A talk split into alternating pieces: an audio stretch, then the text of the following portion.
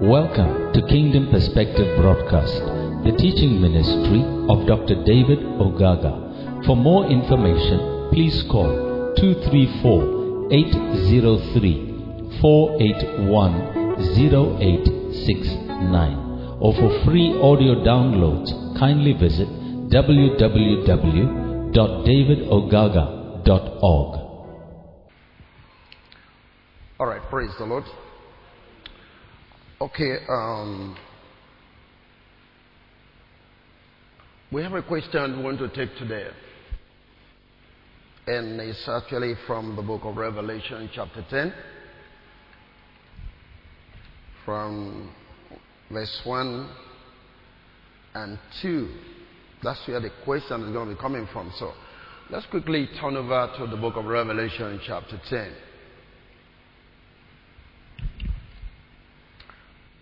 Hallelujah. Now, Revelation chapter 10, verse 1 and 2. The Bible says, and I saw another mighty angel came down from heaven, clothed with a cloud, and a rainbow was upon his head, and his face was as it were the sun, and his feet as pillars of fire. Verse 2. And he had in his hand a little book open, and he set his right foot upon the sea, and his left foot on the earth. That is the passage. Now, the question is, the sea and the earth on which the angels stood, are they people? And if they are, what kind of people are they? In other words, are they different set of types of people? This is a question that we want to look into. Again, it says, the sea. Now, the scripture is saying, he set his right foot upon the earth, upon the sea, and his left foot on the earth. So the question is, the earth on which the angel stood, are they people? And if they are, what kind of people are they? That is, are they the same or different set of people? This is a question we want to look into. Praise the Lord. Now, to answer this question, we need to first find out, who is this angel? That's the beginning.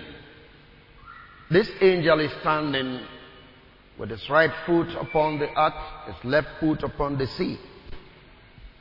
Is that okay? So now, the question is, who is this angel? Because until we know who the angel is, we can't begin to talk about, where he's standing on. Praise the Lord. There are a lot of types here that we may not probably be able to look into. Figures like the cloud and all of that. We may not go into all of that, but let's quickly try to find out who this angel is. So, turn with me to Ezekiel chapter 1 verse 28. If you start reading from verse 1 of Ezekiel, you have a lot of pictures, the cherubim riding on the wheel within the wheel, all of that. We are not going to look into all of those things. But let's just look at verse 28 of Ezekiel chapter 1. And it says, Ezekiel chapter 1 verse 28, the Bible says, as the appearance of the bow that is in the cloud. The bow is in the cloud. The word bow there simply means the rainbow that is in the cloud. And that is what you also read in Revelation 10. The cloud, the rainbow. Is that okay? Good. You say, at the appearance of the bow that is in the cloud in the day of rain. So was the appearance of the brightness round about. This was the appearance of the likeness of the glory of the Lord. And when I saw it, I fell upon my face, and I heard the voice of one that spake. Praise the Lord. So first of all, let's begin to understand. The cloud, the rainbow, the throne, and the one that is on the throne. They are all going together. Is that okay? Revelation 10, the clouds upon the head, the rainbow, and then Later on we'll get to Revelation 4. You'll be able to find out he's seated on the throne. And round about the throne is the same cloud and the rainbow. So here we find it. And so, first of all, looking at this, you find that it speaks up actually of the splendor and the glory of the Lord Jesus, if you take time to study it. But we'll find here that the splendor of this glory, as it was, this was only an appearance of the likeness, which means it was faint or a faint representation of the real thing. A similar picture you can get is when Moses said, "Show me your glory." Remember that? And he said, "I will show you my backside." So it's a representation. It's not the full picture.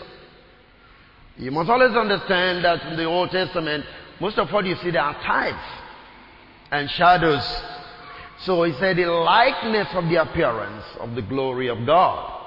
That means this prophet, Prophet Ezekiel, saw something.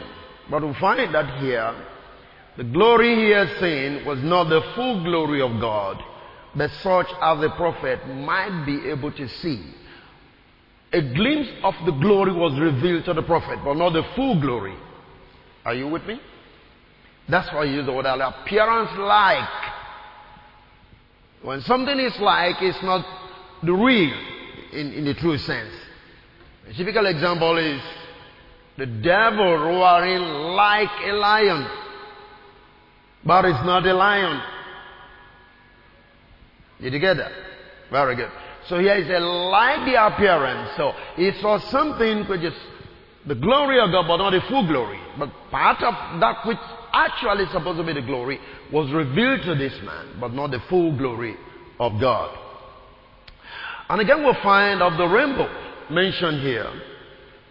Now the likeness, like I said, is that of the appearance of Christ in a surrounding brightness.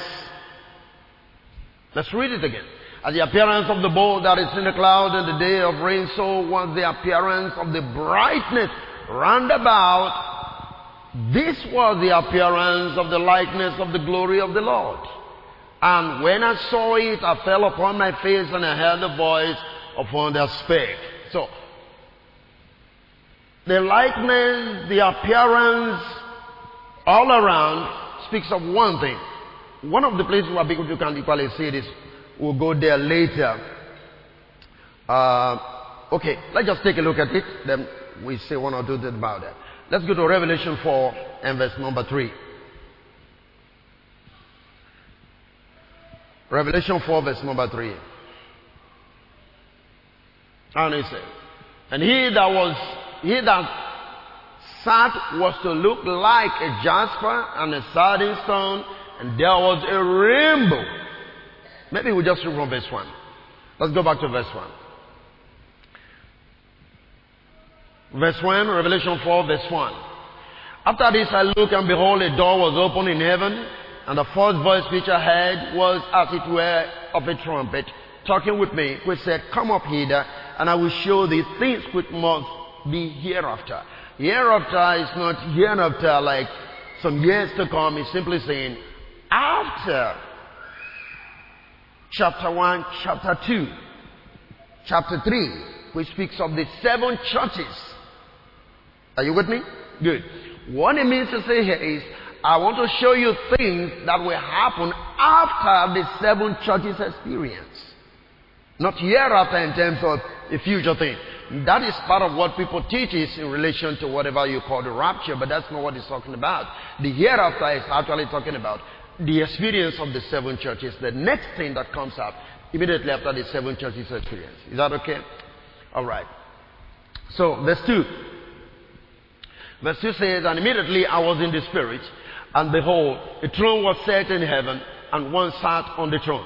Now that's another thing you need to understand. If you need to begin to understand the book of Revelation, you must understand that the person who wrote in the Spirit, the person who saw in the Spirit, you got to be in the Spirit to understand what is in the Spirit that he who sat and saw in the Spirit is talking about. In other words, he wasn't talking of literal things because he was in the Spirit. Are you there with me? It's just like God will speak to Jeremiah and say, man of God or prophet or son of man, what do you see? He said, I see an almond tree. Or I see a sycamore tree. Right? He wasn't talking of a literal sycamore tree, but he was talking about the house of Judah. Or a fig tree. Are you with me? Good. So, what you see in the Spirit is not necessarily physical. Therefore, you can't begin to interpret the book of Revelation and you see lion, you'll be looking at lion, you'll be looking at crocodiles, you'll be looking at elephants and stuff like that. No. They are spiritual meaning. Because he who saw, remember, look at what he said, and immediately when I heard the voice, immediately I was in the Spirit. It's a new realm, a new atmosphere, but before them, remember, in verse 1 it says, a door was open in heaven. In other words, an opportunity was given to me to see heavenly things. Did you get that? Good. Okay, so, it says here, and immediately I was in the Spirit. Help me, Lord. And behold, a throne was set in heaven. Watch, it's a throne. And one sat on the throne. You move on now to verse 3. And he said, and he that sat was to look like a jasper and a sardine stone. And there was a rainbow round about the throne. A sight like unto what? An emerald. Did you get that? The rainbow was round about where? The throne. You need to pick that, and it's very vital. And so, this man is sitting on the throne, all around him is the glory of God, and then on his head was what? A rainbow. Is that okay? Remember what we're looking for tonight? Who is this angel? Okay. So I said one thing we have to observe is that mercy and truth, both according to covenant, are about the throne of Christ. This is very, very critical. You need to understand that. Anytime you talk about the throne that Jesus is sitting upon, the things that must come to your mind, now the thing that is revealed from the throne is mercy and truth. And so Revelation in the Bible says, mercy and truth have kissed each other. Is that okay? Are you with me? Praise the living God. You know, sometimes we may not. But if you take time to study the word wrath, which we actually interpret to mean anger, it's not anger. In the original Hebrew or Greek, wrath means, how do I describe this? But when you are passionate to do something, right? Good. You are passionate to do something. You have desire to do something. You having the forcefulness to do something. That's what wrath is all about. So the truth again is, when you want to fully interpret the wrath of God, it's not necessarily the anger of God, but the drive of the love of God to save humanity.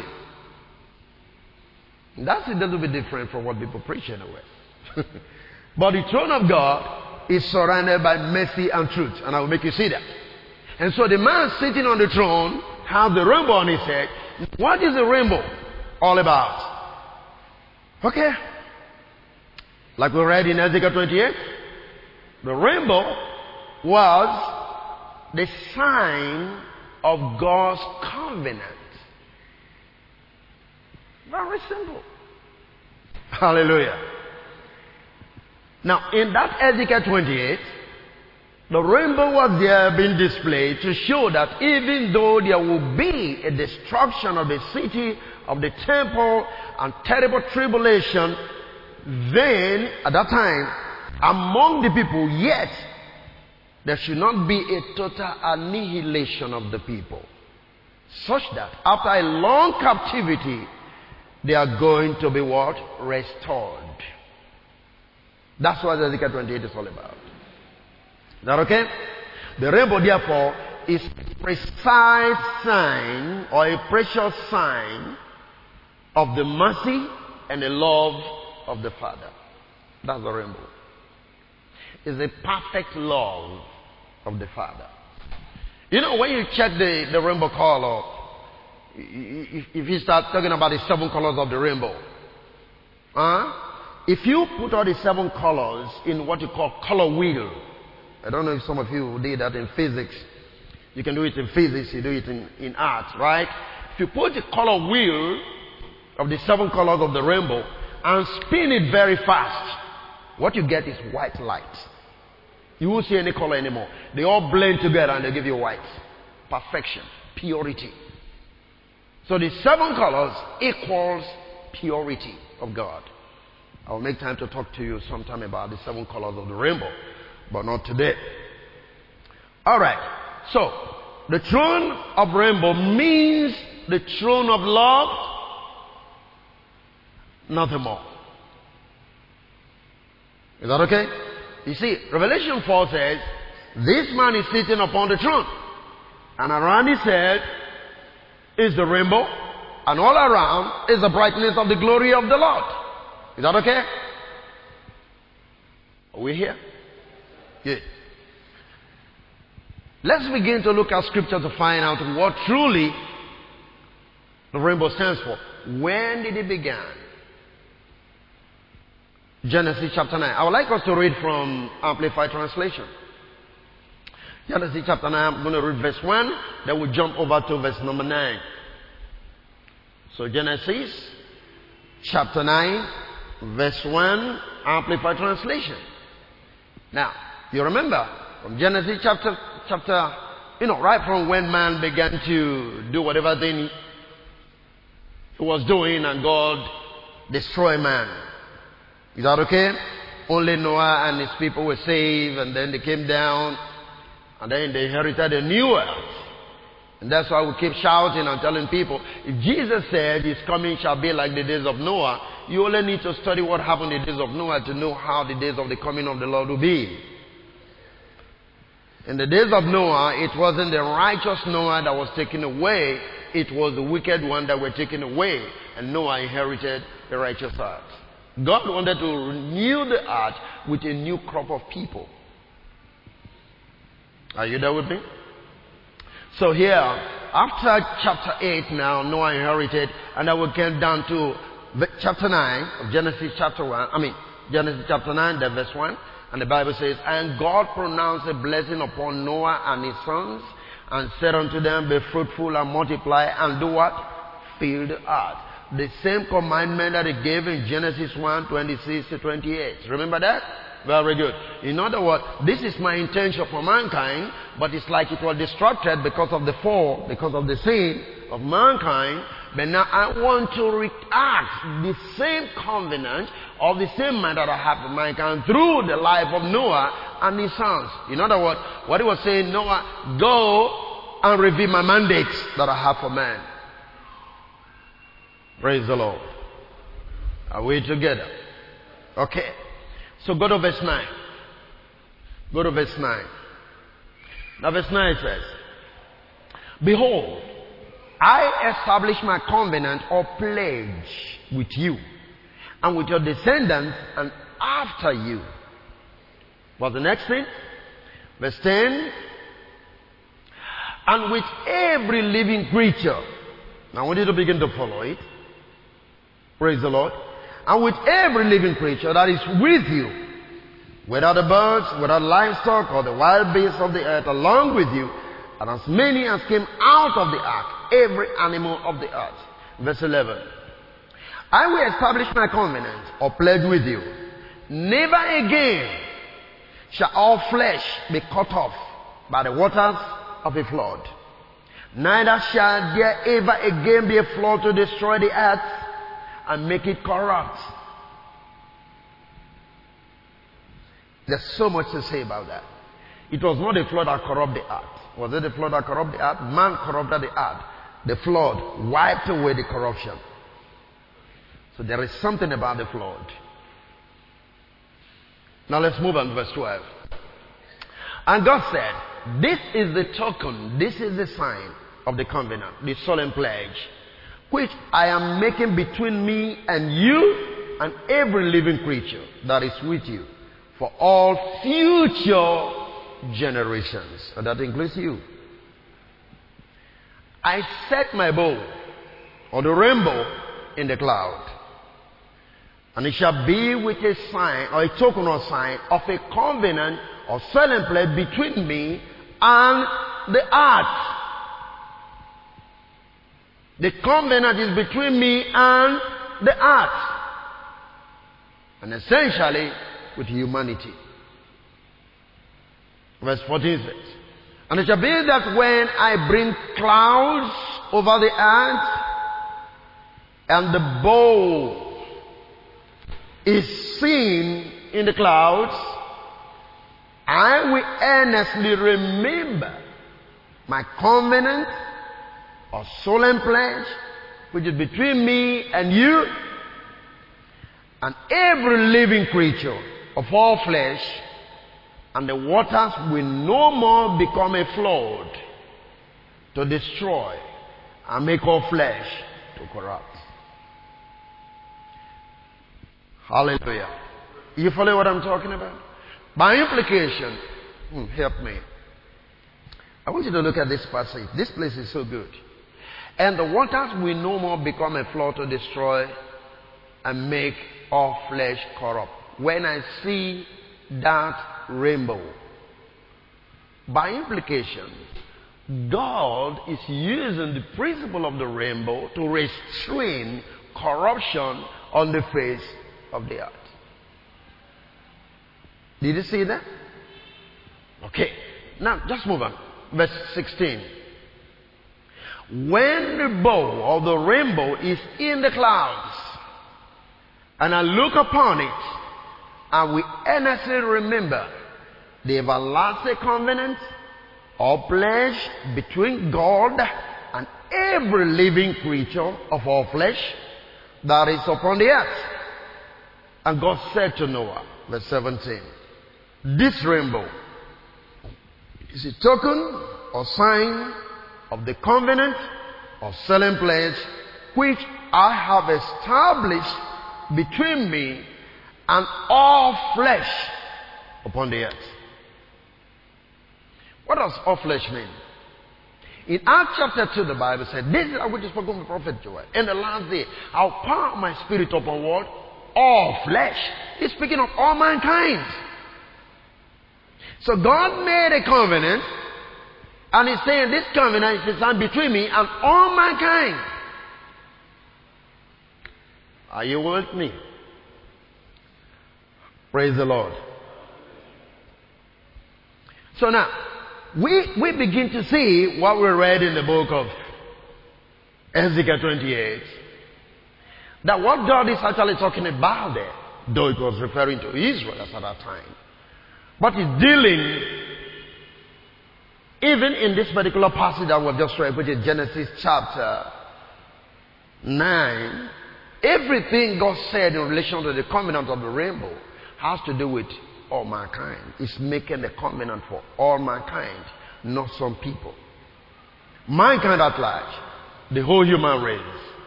God having given the rainbow for a sign to all the descendants of Noah, by whom the whole earth was populated after the flood. Praise the Lord. Therefore, the glory of the rainbow speaks a universal language understood by all the sons and daughters of Adam. There is no nation that don't understand what the rainbow is all about. Everybody knows something about the rainbow. Are you there with me? Yes. Because this is a covenant that God has made between Himself and mankind. Hallelujah. So we find that in the rainbow is an illustrious sign of mercy and love. Because He said, once I see the rainbow, I will no longer destroy. Are you with me? Praise the Lord. The rainbow is the restraining power of God from destroying the earth, and because it's a covenant that He has made between Himself and mankind. Humanity applies, not some people. Praise the Lord. So if we go back again to that Ezekiel chapter verse 28, we find that the bulb in the rain, or the rainbow in the rain, which is in the cloud, three things were mentioned in Ezekiel chapter 1 verse 28. The rainbow actually speaks now of the sure covenant of mercy to God's children. Remembered in the midst of judgment, or even in the midst of wicked ones, as in the flood days of Noah. Hallelujah. Are you following me? The rainbow being from and out of the throne, and I want you to catch that. It's from the throne. Get it? Because in Revelation 4 we find that the throne was surrounded by this rainbow. Is that okay? So the rainbow is actually proceeding from the throne of God. So the rainbow being from and out of the throne is an assurance of eternal peace and all that the purposes of heaven were, which is to preserve rather than to destroy lives. Praise the Lord. The ultimate purpose of the rainbow is God's covenant with man flowing out of his throne, embedded in love and mercy, showing mankind that God will never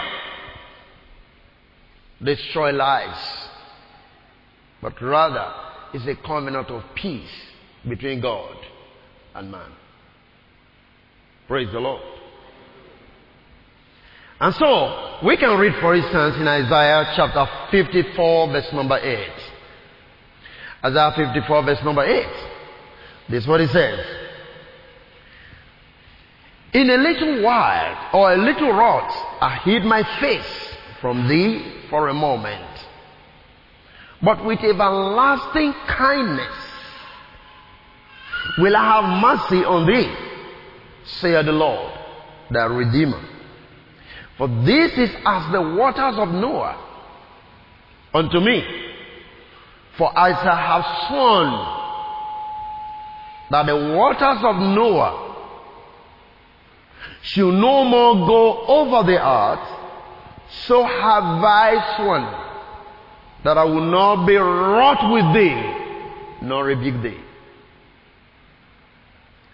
For the mountains shall depart, and the hills be removed. But my kindness, can I hear an amen? Shall not depart from you, neither shall the covenant of my peace be removed, saith the Lord, that have mercy on thee. The rainbow is a covenant of peace. And God is saying, just like it was the days of Noah, it's not going to repeat itself. Why? Because I always see the rainbow. And it's a covenant of peace that I've made between myself and all flesh. Praise the living God. Now, I'm beginning to think some of you are already catching up with who this angel is. If the rainbow is a covenant of peace, and this covenant is catch this. This rainbow is upon the head of someone. Who is the angel? What is that supposed to mean? That man represents the covenant of peace that God has made with the earth. And so Jesus said, I'm the Prince of Peace. Is it making sense to you? That is why the rainbow is upon his head, because that's what he represents. That's what he came for. That's what he stands for. That's who he is. He is the Prince of Peace. Okay. So, let's look at it now, Revelation chapter 10. And begin to find out. We're trying to really pick out who this angel is. Revelation 10. Verse 1. Hallelujah. And I saw another mighty angel came down from heaven, robed. No, you can just go down to King James. Go to King James. Let's take it from there. The same thing. Praise the Lord. And I saw another... what is it? Oh my God. Verse 1. I saw another mighty angel came down from heaven. Revelation 10 verse 1. Clothed with a cloud, and a rainbow was upon his head. Now, maybe you look at it from the Amplified, and I'm going to show you something. Go to the Amplified, I'm sorry. Go to the Amplified and look at it. So another mighty angel came down from heaven, robed in a cloud, with what? A halo. Like what? A rainbow. Now, how many of you have seen Jesus? You little Roman Catholic figures. You see that thing around you? That's what they're talking about. If only we truly understand precisely what that stands for. So when you see the pictures that people draw, the paintings, and you see this halo, that's what they're talking about. That's the rainbow. It's upon his head. What's the rainbow for? Covenant of peace from the throne of God, manifesting through truth, love, mercy, and kindness. Hallelujah. Are you with me? Okay, so we take it again. Then I saw another mighty angel come down from heaven, robed in it white, hollow like a rainbow. Over his head, his face was like the sun, and his feet, legs were like columns of fire. Praise the Lord. Oh. He had a little book, scroll upon his hand. He set his right foot on the sea and his left foot on the land. That's what we're going to be dealing with. Is that okay? Praise the Lord. Alright. We need to follow it. No, we're stopping there. Another mighty angel. That's what we're looking at. Remember, we're trying to find out who this angel is, who has one foot on the land, one foot on the sea. We're going to find out much later. What is the sea? What is the land? But you can picture who this kind of mighty angel should be. An angel standing, one leg of the sea, one leg of the land. I don't know which of the continents, but if you have to interpret Revelation literally, is it one leg on Africa continent, one leg in the US? I mean, and then one leg in Atlantic Ocean or Indian Ocean or Pacific Ocean. How many seas do we have? So you can understand it's not talking about literacy. Amen. So another mighty angel. This basically is talking about Christ that is clothed with a cloud, which is a symbol of divine majesty. He's speaking about his glory. He's a majestic being. The mighty angel. Sometimes people get confused. I remember one time speaking, somebody asked me a question in South Africa. He said, how do you reduce Jesus to an angel? I said, well, simply means you don't understand what God says about revealing his covenant. In Malaika chapter 4, what did he say? I'll send my messenger. And prepare the way. And the messenger of the covenant whom you seek shall certainly come. What's the messenger? An angel. That's what it means. When it comes to the covenant relationship that God is making, Jesus is seen as an angel. It's just like Isaiah chapter 9 will call him the everlasting father. That haven't changed him. It has to do with the position and the assignment he's doing part time. So there's nothing to confuse us here because the word mighty angel is used. Therefore, it's not Christ. It's talking about Christ. No other angel, no other spirit being, if you want to use the word, is putting on a halo on his head. And there is no other person God made a covenant with in relation to the earth other than with Christ. Are you with me? So here again we'll find that a rainbow was upon his head. This is God's sign, like we said before, a merciful covenant with mankind, as we have already stated. It's a covenant of mercy, the covenant of the kindness and the very mercies of God that God has made with mankind. And it's upon the head of Jesus. Hallelujah. Now, You must understand, if it's on your head, I'll talk a little bit on that. But if you put a crown on your head, for instance, and you're sitting on a throne, what does that mean? You are in authority. Am I right? So, with what is Jesus ruling? He's ruling with the rainbow on his head. What does rainbow stand for? Covenant. What is in the covenant? Mercy, kindness. Are you seeing that? Truth, love. This is how Jesus manifests his glory on the earth. This is what is coming out of the throne. Not judgment.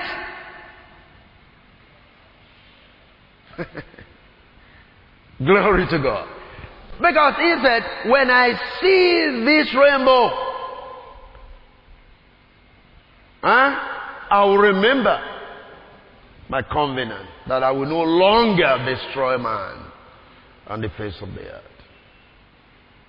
Praise the Lord. You following me? The next thing we'll find is that his face was as if we were like the sun. We're trying to find out who this man is. Okay? It's like talking about something which is above the new day sun. But the first place you're going to find out the glory was revealed like the sun. We can look at Matthew 17, 1 and 2. Matthew 17, 1 and 2.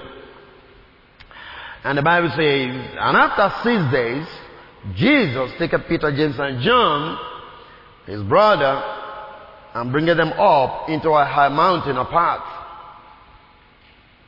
Are we find time to talk to you about these 6 days?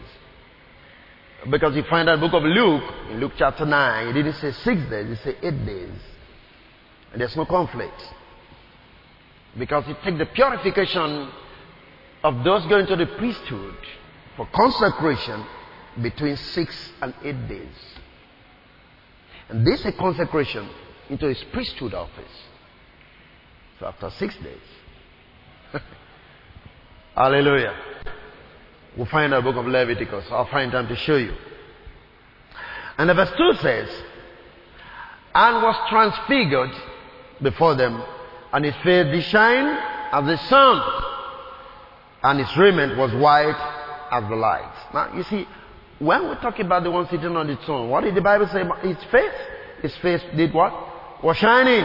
He said his face was as it were like the sun. Who again have the description in the Bible? Nobody else but who? Jesus Christ. Okay? Let's see how Paul described this to King Agrippa or whatever. In Acts chapter, you can look at it from the Amplified. Acts 26. Let's look at 12 and 13. Acts 26, 12 and 13. Paul says, those engaged I proceed to Damascus with the authority and orders of the chief priest. And he said, verse number 13, when on the road at midday, O king, I saw a light from heaven surpassing the brightness of the sun, flashed about me and those who were traveling with me. Praise the Lord. And remember, as soon as the light flashed round about them, he had a voice. Who was that? Christ.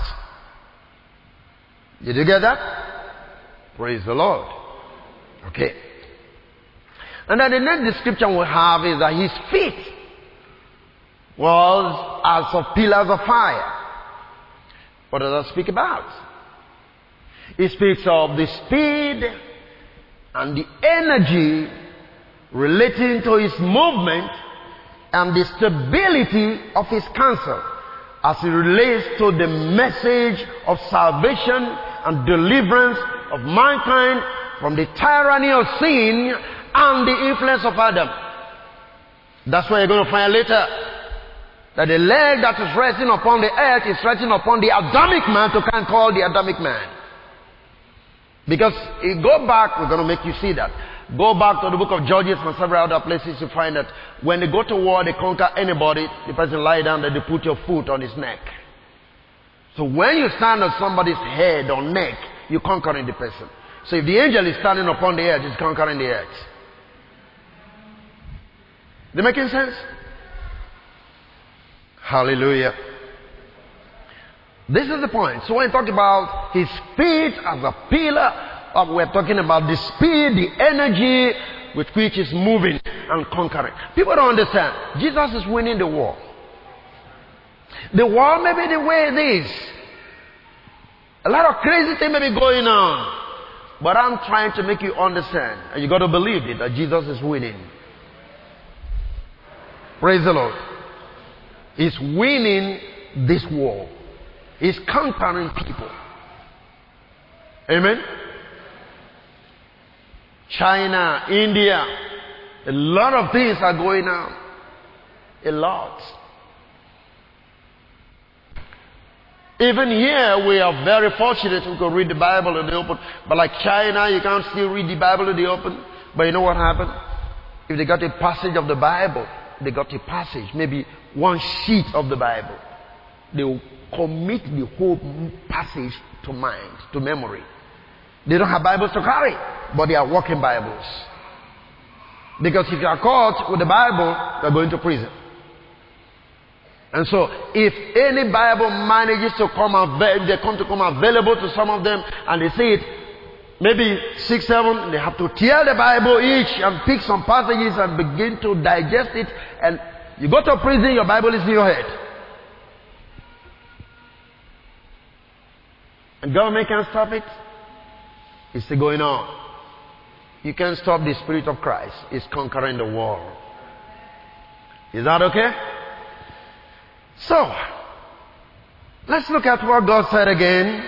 Like I said here, everything God is doing here, when talking about the pillar and spirit of pillar, He's just talking about the movement, His energy, the stability of His counsel. He has intention from day one. And He's pursuing that goal. And it's not only going to succeed, it's definitely going to come to pass. Men will come to realize that that which God said, He has utterly fulfilled. Praise the Lord. And even for you, if God says anything to you, it definitely is going to come to pass. He's committed to whatever thing He says. And He's energetic enough to bring it to pass. That's what people don't know. You can't fail because Jesus is not going to fail you. Every promise. Now, you see, we sang this song some time ago in Isaiah 25. It came to my mind as I was studying this. Isaiah 25 verse 1. This is what it says. O Lord, thou art our God, O my God. I will exalt thee. How many of you remember that song? I will praise thy name. For thou hast done wonderful things. The counsel of old are faithfulness and truth. You don't change. God doesn't change. Your counsel, your intention, your determination, your plan from the very beginning are faithfulness and what? And truth. That's your counsel. So the counsel of God is man is going to be redeemed from the corruption, from the decay, from whatever situation man will find himself. Why? Because he said, before the foundation of the world, Christ was slain. Is that not the counsel of God? Why was Christ slain? To redeem man back to himself. That's God's counsel. So your counsels of old, your intention from the very beginning, not even the devil can stop it. Sometimes people give you stories on how the devil was trying to fight God, and the devil did something, and God just go, okay, what am I going to do? Let me start all over. No! The devil never played any trick on God. Neither was he so powerful to wrestle with God. There was not even a creature like that. It's all religious fables. Makes me mad sometimes. No, honestly. God created a being, I was fighting with him in heaven, and God pushed him down. What kind of comic stories? Cartoons. Those are cartoons for little children. God pushed him down. And Isaiah 14, the scripture was saying, and the devil said, what they call the devil, he said, I'm going to exalt my throne above the heavens.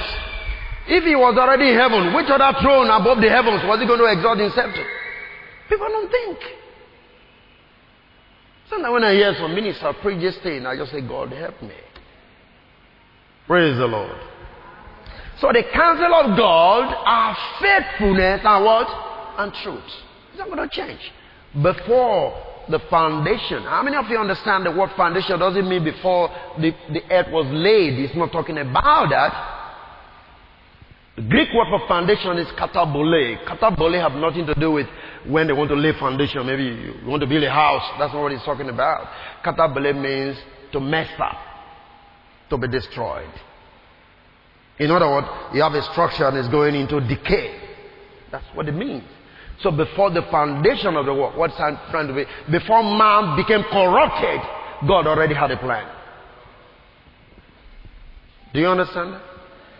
Maybe I'm going to share that with you. So you understand what foundation means. Foundation is not before the foundation of the world, before everything was created. It's not talking about creation. It's talking about before man went into corruption. You know, after man had gone into corruption, man built a city. The first time you read the word city in the Bible was built by man. I mean, if you remember that. Huh? Amen. It was built by Enoch, one of the sons of Adam. Huh? And then through the three sons, Lamech, remember Lamech? Lamech came from Good. And the three sons of Lamech, they were the people that invented everything that will ever please man or you're looking for. What do you think man is looking for in this creation? Protection, provision, and pleasure. Protection, you want to get a building. Provision, something to eat. Is that okay? Pleasure, good music. Film show. Huh? These are the three things that man is ever looking for. Praise the Lord. But the three sons of Lamech invented all of that. One of them invented economic principles, tent maker, and shepherding. The other one invented weapons. War. Why do you invent weapons? To protect yourself. And the third man invented organ, music. Three sons of Lamech. But all of those things were product of the fallen man. So, some of the things we are doing today, we are still doing it. Now, it's not as if they are bad, but they are not spiritual. Anyway, that's another story. Thank you. Let's go back. So we find this angel that a rainbow was upon his head. Means his authority and dominion with which he was going to reign, or that is reigning, was that of the covenant of what? Of peace. That's all. Jesus came to establish the covenant of peace that God made with mankind. Hallelujah. So watch this. It simply means Jesus can't think of anything else other than peace. Because the crown on his head is a covenant of what? Of peace. His throne is surrounded by the same glory. And everything that comes out of that place is mercy, kindness, love, peace. You know, somebody said, Pastor, you can't teach this. God judges people. Let me tell you something. You may not agree with me. But the thing is this. Scripture says, when a man breaks the edge, the serpent will bite. If a serpent bites you, that is not God.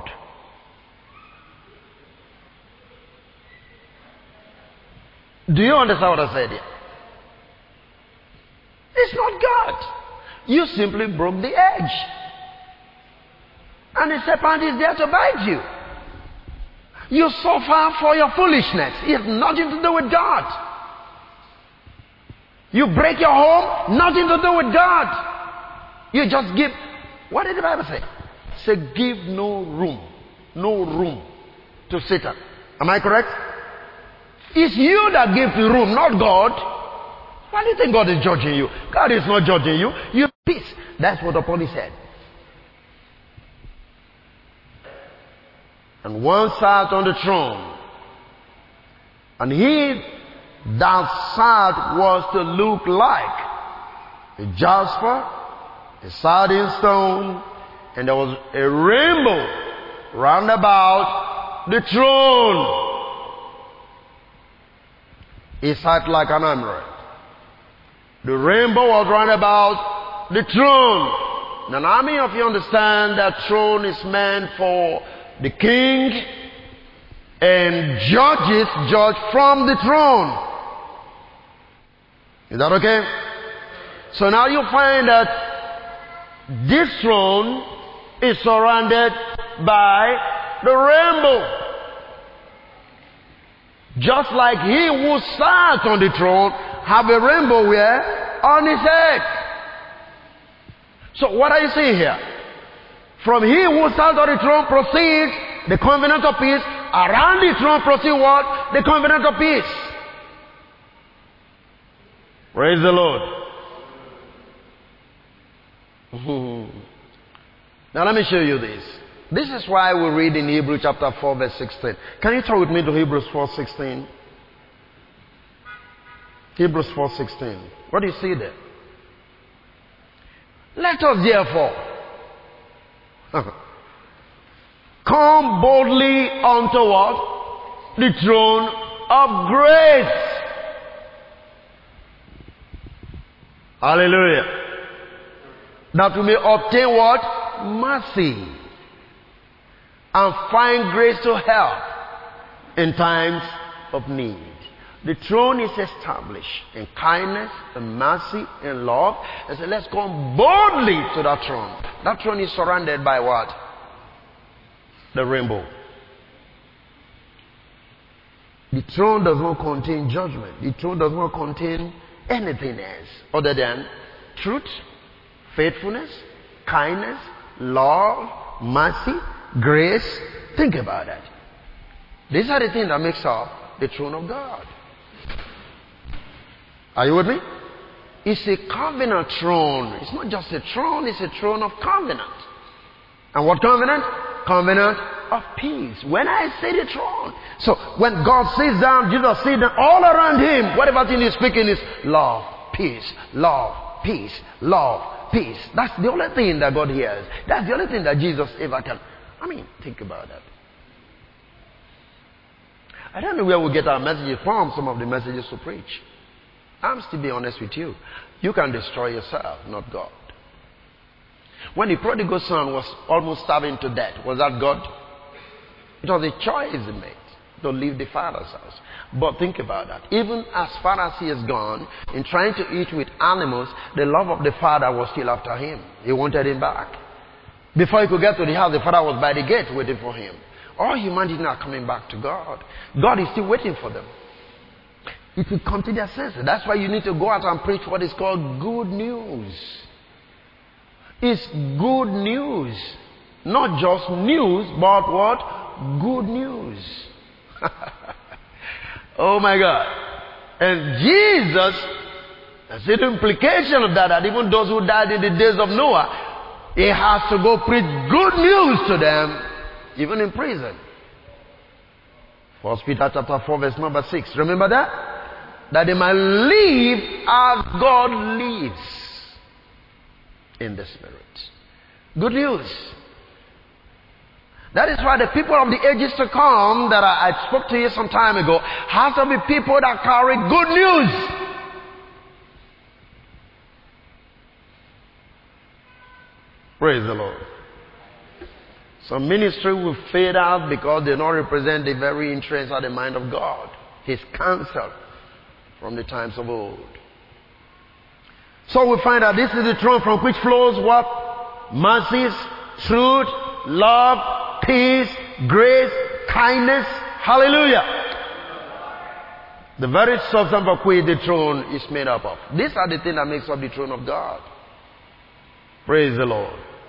The effect and the impact of the rainbow upon the throne is the message of God be released and revealed to creation in the person of Jesus Christ. Then I say, friends, God is winning irrespective of what you are seeing right now. The sun, as far as the sun is concerned, as far as the cloud is concerned, whatever thing you can think about in creation, they are declaring the faithfulness of God. Hallelujah. So the sure sign of God's mercy is the rainbow.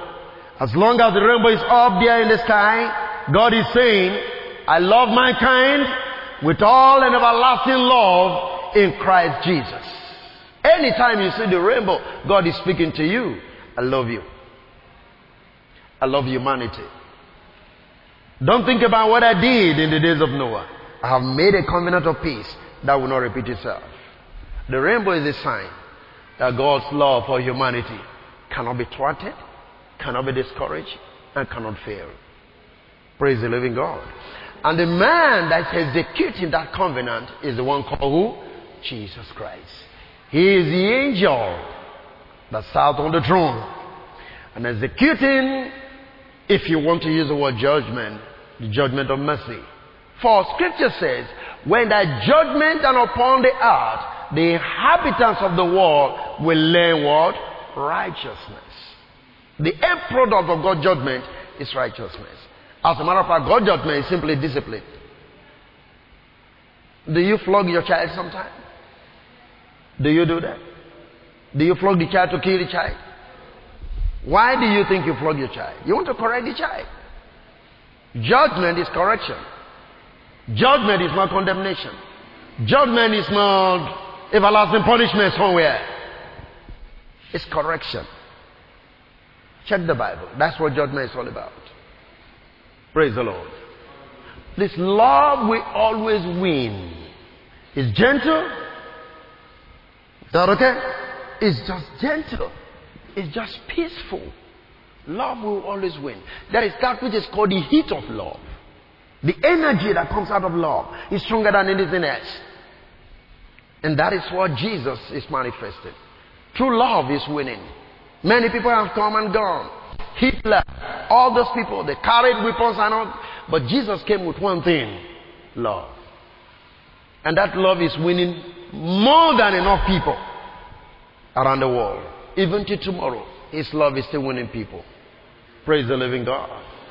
You follow what I'm talking about? Yeah. Let me give you this simple illustration. The wind can be very boisterous. You know, the wind can tell you, I can do a lot of things. And you know, sometimes wind can be terrible. Blow down trees, blow down roofs, whatever the case may be. Now, there's a very funny story about the wind and the sun.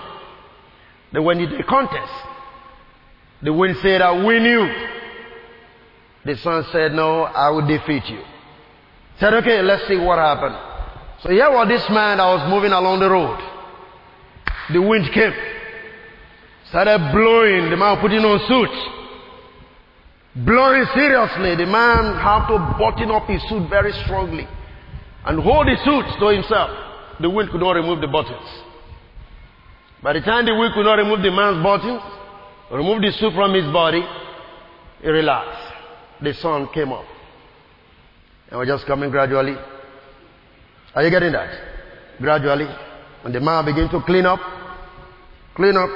Gradually it's intensifying. Before you know, begin to lose the button. No noise. Are you getting what I'm talking about? The wind came with heavy noise, but the sun was just coming gently. The man pulled the first button, pulled the second button, removed the coat. The sun have not stopped yet.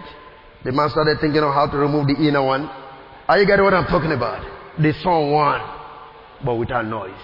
Love is winning, but without noise. God bless you.